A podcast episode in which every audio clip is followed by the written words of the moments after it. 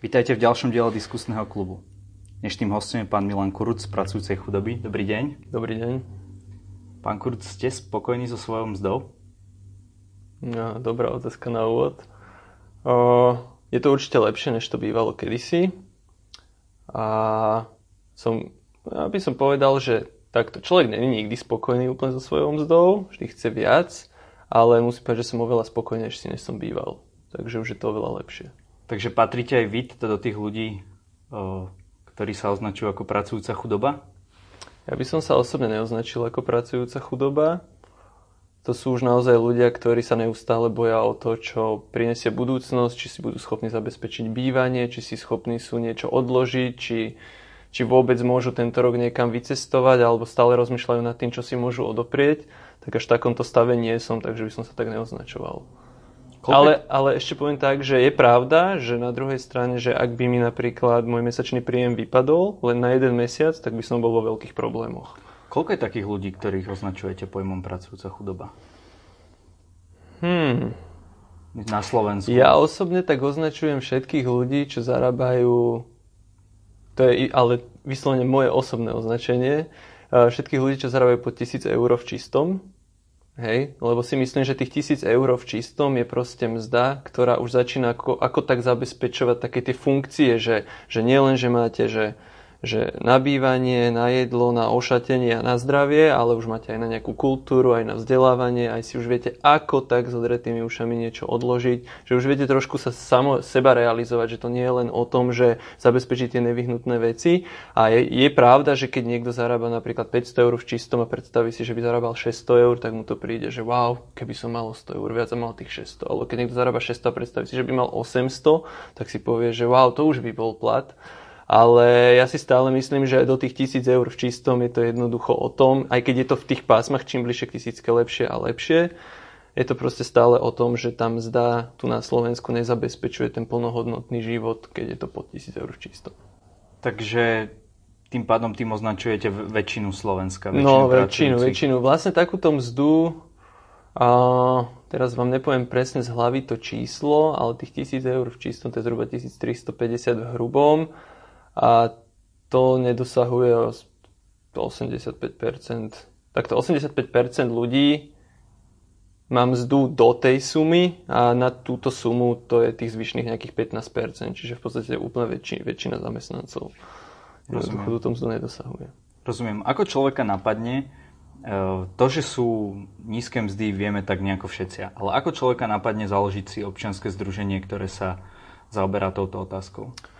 Viete, čo to je taký prirodzený vývoj, lebo ja som v roku 2014 ani som to neplánoval, ale keď som dodatočne zistil, že presne na moje narodeniny založil Facebookovú stránku Pracujúca chudoba, bolo to v júli 2014 a riešil som to iba na Facebooku a jednoducho potom prešiel nejaký, nejaké dva roky a v lete 2016 zrazu už som cítil, že už tá téma už začína oveľa viac rezonovať a že by bolo asi dobre to nejak sformalizovať a bolo by dobre urobiť občianske združenie.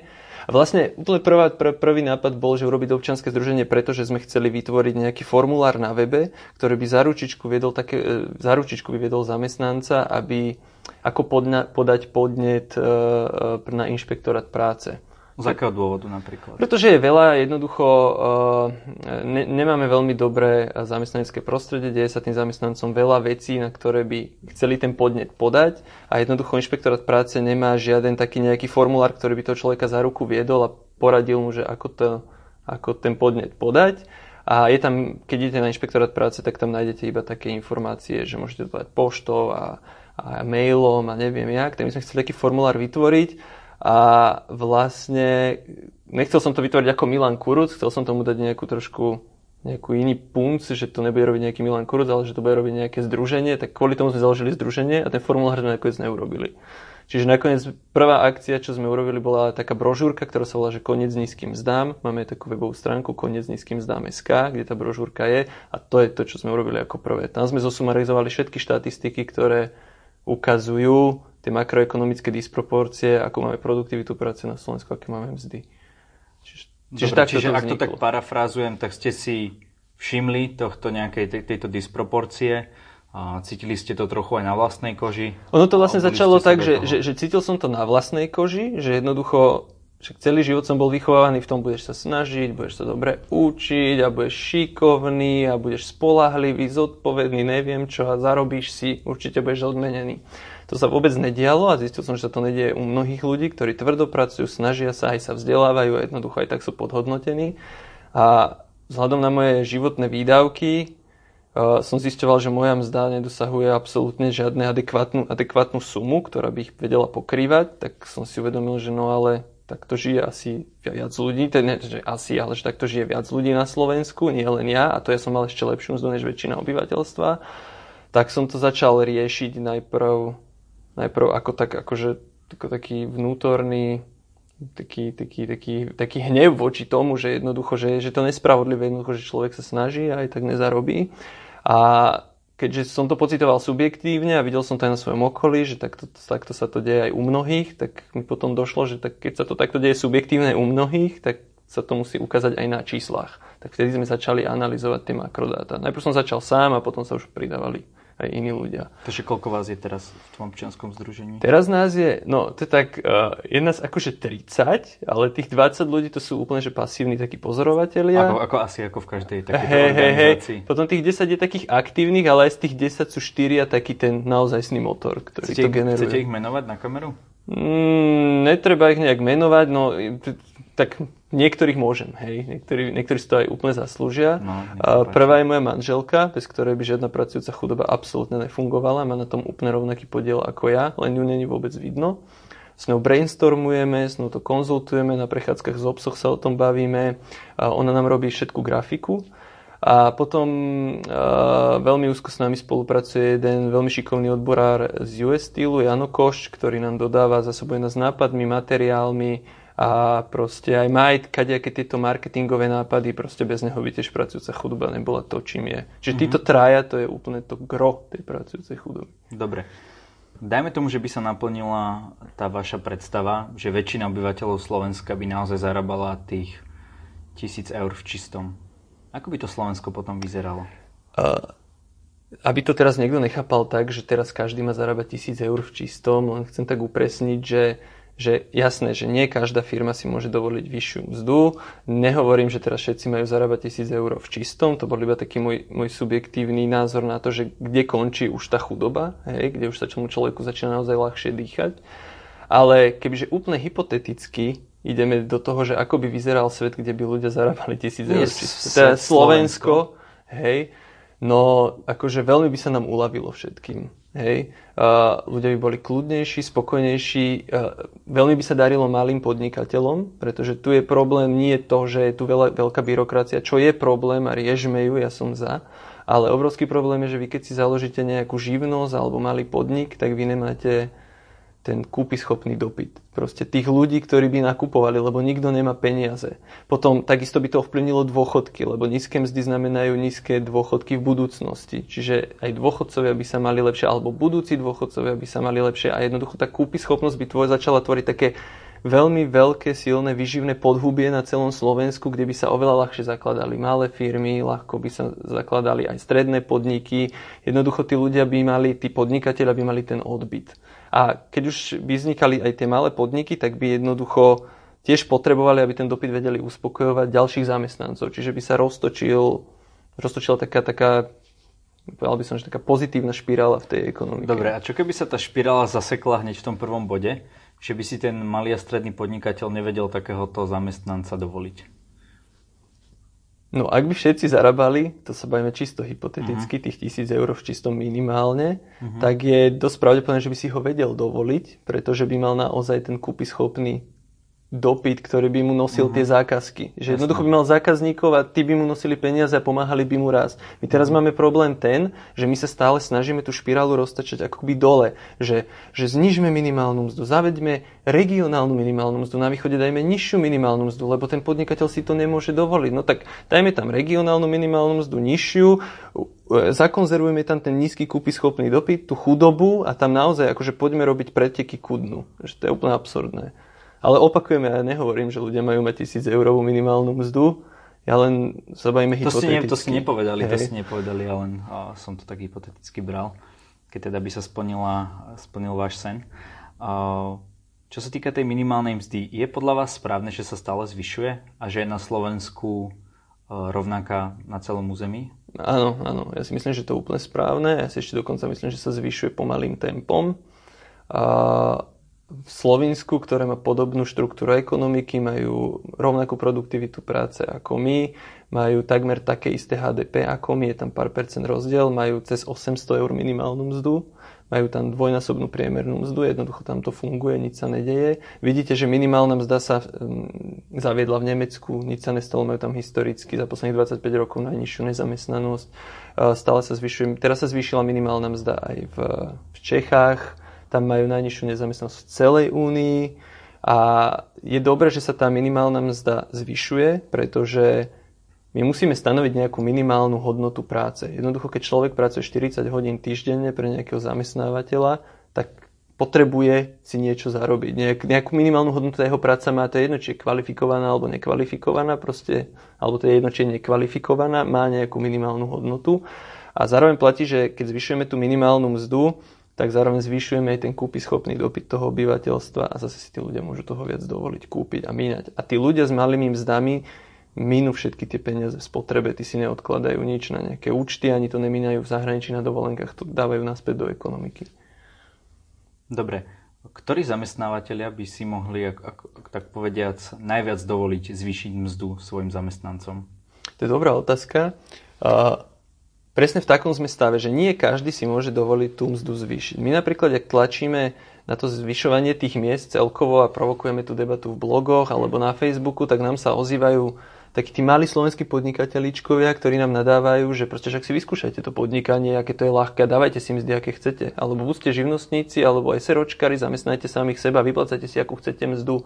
Ale to presne, tá debata není o nich, ja ani nerozumiem, prečo sa títo ľudia ozývajú. Tá debata je hlavne o veľkých korporáciách, ktoré sú extrémne profitabilné, majú obrovské zisky a jednoducho nie je dôvod, aby tým zamestnancom platili mzdy, ktoré im platia. Čiže my to klopko tých nízkych miest musíme od, odmotať odtiaľ, kde, tie, kde na tie mzdy je, aby sme vytvorili takú nejakú veľkú armádu zamestnancov alebo ľudí, ktorí tie mzdy majú vysoké. Aby, sme strednú triedu. A strednú triedu, aby tá chodila a zase pomáhala iným podnikateľom aj tým malým slovenským rásť a nosila im tie mzdy za tých tovary a služby. A keď ste sa teda pýtali, že kde to je, tak je to, je to v priemysle, je to v bankovníctve, poisťovníctve, a v, týchto, v, takýchto, v takýchto sektoroch. Tam, tam je veľký priestor na zvyšovanie miest. Keby sme ju teda zvýšili nejako násobne alebo o, o väčšie, väčšie proste percento, hrozí nám to, že odídu tieto veľký, veľké ťahuny našej ekonomiky, ako sú automobilky, možno nejaké IT firmy a tak ďalej? To je, to je ináč veľmi dobrá otázka tiež, že, že my sme došli do stavu na Slovensku, že my sa tu, už nás ani nestrašia veľakrát tie firmy, že odídu, keď sa zvyšia mzdy, už my sa tu navzájom strašíme, že nepýtajte tie mzdy, lebo čo keď sa u nás balí a odíde. Je pravda, že niektoré sa pokusia a odídu, najmä, najmä takúto vlastnosť majú najmä korejské firmy. Korejskí zamestnávateľia, tí vyslovene, poviem to obrazne, majú pred sebou Excel, tam majú nejaké číselka a držia ruku na nejakom červenom tlačítku, kde keď to preskočí nejakú sumu, ťuk, balíme sa, odchádzame, to je presne ich natúra. Tí sú takí. Ale potom sú tu iné firmy, napríklad Volkswagen. To neexistuje, že by sa Volkswagen po tých 20 rokoch, čo tu je, zbalil a odišiel, potom, čo tam všetko nainvestoval, má tu robot, má tu pracovníkov, ktorí sa vyznajú, celú infraštruktúru vybudovanú, kvalifikovanú pracovnú silu, to je proste, veď nikto nechce, aby sa tu zarábalo tak, jak v Nemecku alebo vo Francúzsku, ale aby sa zarábalo viac. No, ale... Stále by tie mzdy boli nižšie, ale boli by aspoň dostatočné na taký nejaký normálny život. Čiže len, len teda odpoveď, že, že či odídu. My vieme, že niektorí sa tým vyhrážajú. To, že sa tým vyhrážajú, neznamená, že odídu. To len vieme, že sa tým vyhrážajú. To môže byť veľmi pokojne vyjednávacia taktika. risk? Vždy je to risk, ale tak neriskujme, stražme sa a proste spokojíme sa s malými mzdami. Ja hovorím, že určite sa nájdú nejaké firmy, čo odídu a ja hovorím kľudne, nech idú. Nech idú. Proste nepotrebujeme tu zamestnávateľov, ktorí si budujú podnikanie na, na tom, že svojich e, pracovníkov vyplácajú tak, že ledva vyžijú každý mesiac. Hej.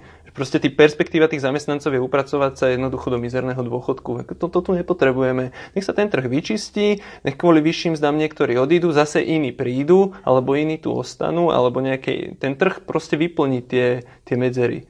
A teraz sme v konjunktúre, takže toho sa nebojím. Ale vlastne vo vašej prezentácii bolo, bolo napísané, že ak sa nemýlim Volkswagen vypláca zamestnancom 38% z toho, čo čo nejakým spôsobom vyprodukujú.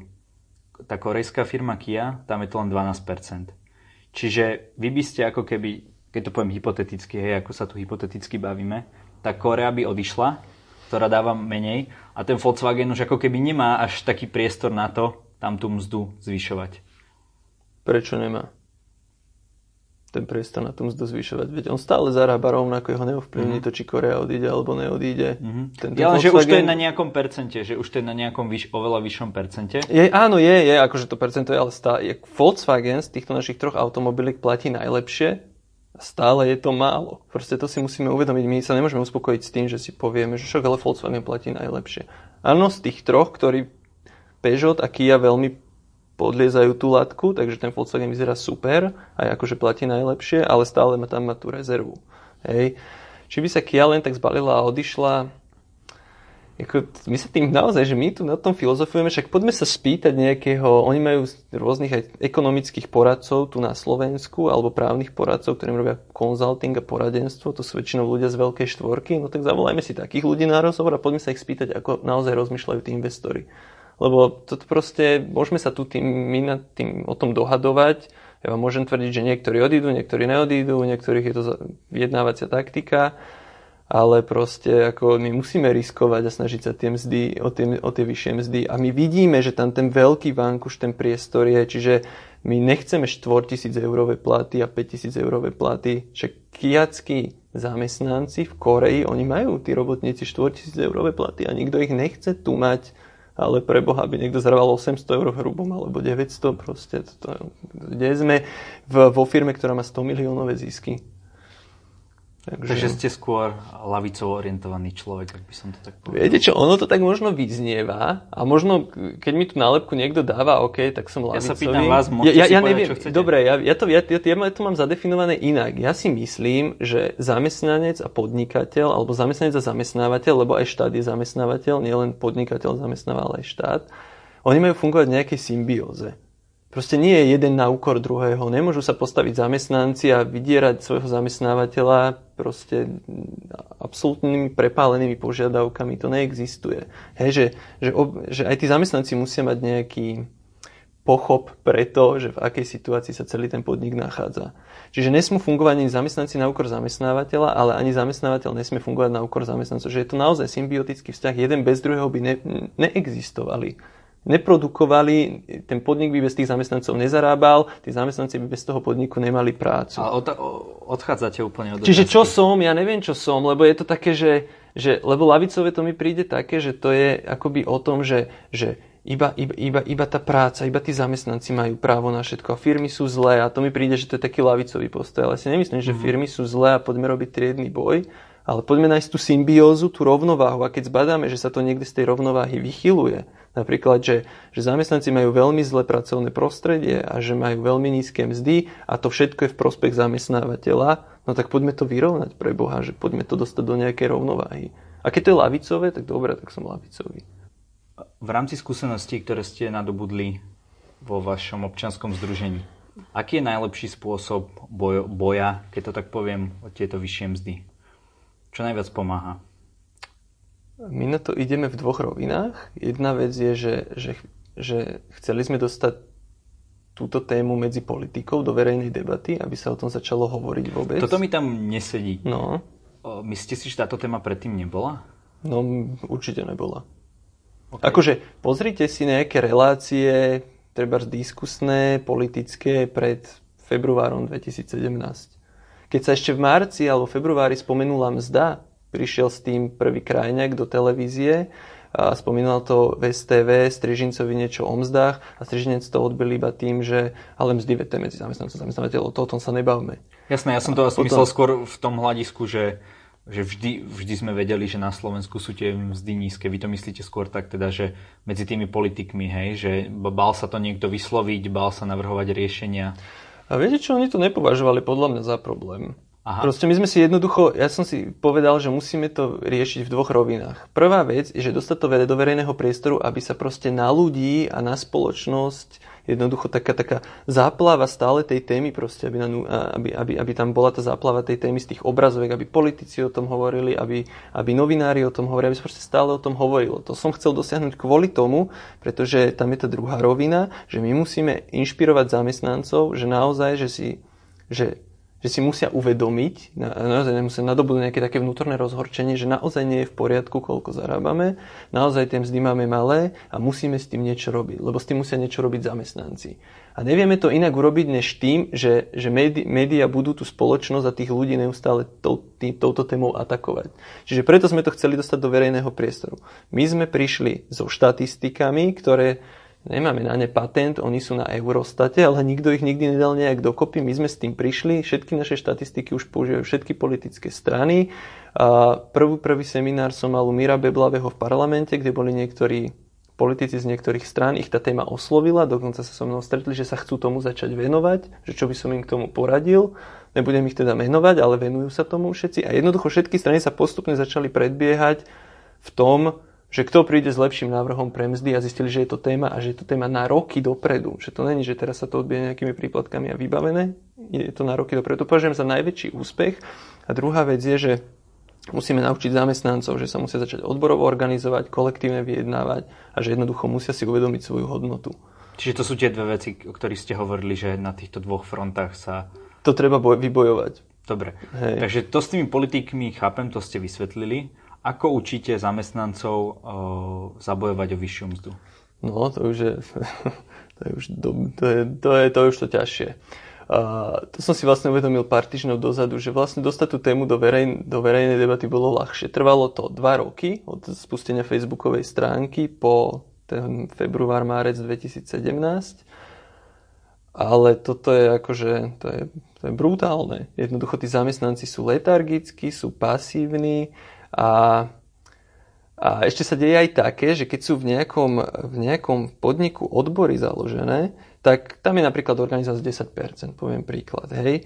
A všetko, čo tie odbory vyjednajú, oni vyjednajú za celú firmu a za, celý, za všetkých zamestnancov. A tí zamestnanci, e, aby boli v odboroch, tak si platia 1% z čistej mzdy ako členské. No a tých 90% si veľakrát povie, že a na čo si budem platiť, však však aj takto vyjednajú. Alebo jednoducho oni nechápu, že čím ich je viac a čím viac sú spojení, tým má silnejšiu vyjednávaciu pozíciu ten odborár potom ešte tomu zamestnávateľovi. Čiže zatiaľ to robíme tak, aby som odpovedal, je, že zatiaľ to robíme online, jednoducho neustále proste aspoň na tom Facebooku, banermi a postami, jednoducho provokujeme tých zamestnancov, aby si toto uvedomili. Ono to možno znie tak ako, že no online na Facebooku, ale máme naozaj veľký zásah, sú to 10 tisíce jednoducho videní týždenne a to je prvá vec. A teraz by sme strašne radi urobili takú vec, že chceme vydať novú brožúrku, kde by sme takým pedagogickým až detským jazykom vysvetľovali, ale pravdivým, ako pravdivo a čitateľným, takým zaujímavým, že ako sa odborovo organizovať, aké sú úskalia, aké sú taktiky zamestnávateľa, proste ako sa to celé robí, ako sa vyjednáva a jednoducho niečo takéto vyrobili a potom to distribuovali, organizovali diskusie a máme ešte nejaké nápady aj, že ako pomôcť odborárom vôbec tý, v tých jednotlivých podnikoch, ale to som si ešte nechal pre seba, lebo to je v štádiu vývoja ten nápad. Čiže to, do tohoto sa ideme teraz nejak pustiť, ale akože to je, to je neskutočne veľa roboty a robíme to popri zamestnaní, takže uvidíme. A preto sa chcem spýtať, či rozmýšľate o nejakom politickom angažmá.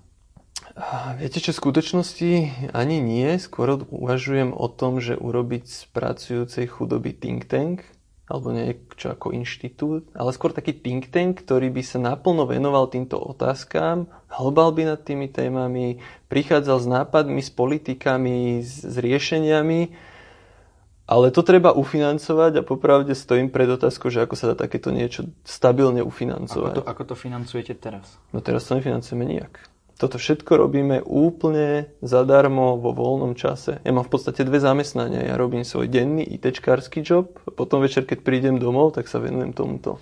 Ja som v podstate, ja robím 16 hodín denne vlastne. že je to, akože je to práve s tým pred otázkou, že ako to vyriešiť, že sa to musí vykryštalizovať, lebo sa to nedá takto ťahať do nekonečna. A je to niečo také, čo vás vyčerpáva, alebo vás to skôr naplňa radosťou? To je aj aj. Aj aj. Proste vyčerpaný som permanentne a takže permanentne, ale na, zároveň akože ma teší, že sa dejú nejaké úspechy. Keď naozaj pozerám teraz nejakú diskusiu, kde už proste nič iné nepočúvam, politickú diskusiu, len platy, platy, platy. Keď sa minulé pán Strižinec pýtal na STVčke pána Bugára, že vy by ste robili policajta za 550 eur v čistého Bratislave? To sú presne otázky, ktoré majú zaznievať v médiách. To sa kedysi vôbec nikto týmto nezaoberal. Že to, to, toto je výborný pocit, keď to zrazu vidím, že naozaj sa už o tom bavia a že sa to rieši a že sa proste, že spoločnosť vyvíja cel, celkovo tlak na tých politikov. Čiže ak by som to mal, už som to čiastočne načrtol predtým, ale vy teda hovoríte, že všetci to nejakým spôsobom vedeli, tie nízke mzdy, politici to nepokladali za problém, keďže to bol, brali to ako vzťah medzi zamestnancom a zamestnávateľom. A takisto aj, ak doplním len, aj preto to nepovažovali za problém, sami zarábajú dosť a nemajú tú empatiu na to, aby sa do toho vžili. Jednoducho nikto im to nepripomínal, že pozrite sa, ako tu väčšina ľudí žije. To, oni to proste nebola pre nich téma. O, veľa vecí som sa vás pýtal v tomto rozhovore, uh-huh. ale určite niečo, čo by ste možno našim divákom chceli odkázať. Takže nech sa páči, kľudne si porozmýšľajte, máte priestor na túto kameru. Nech sa vám páči. Uh, akože najradšej by som dal také nejaké heslo, že, že, že, že zamestnanci pre Boha živého, začnite sa spájať, začnite sa organizovať, začnite medzi sebou komunikovať, začnite si dôverovať a iba tak sa vie niečo niečo, keď, keď ste není roztrúsení, keď ste spojení, tak sa dá niečo vybojovať. Toto by som najradšej povedal ako prvú vec, ale ešte radšej by som povedal, že úplne sebecky, že práve teraz sa môžete rozhodnúť, komu venujete 2% zo svojich daní a my to robíme už naozaj 3 roky úplne zadarmo a nejaká malá finančná inekcia by sa nám hodila, takže prosím vás, ak nemáte, ak nemáte vybrané nejaké onkologické deti, ktorým to dajte určite radšej než nám, tak prosím prispete s tými dvomi percentami nám. Ďakujem. Ďakujem za rozhovor. Ďakujem aj ja.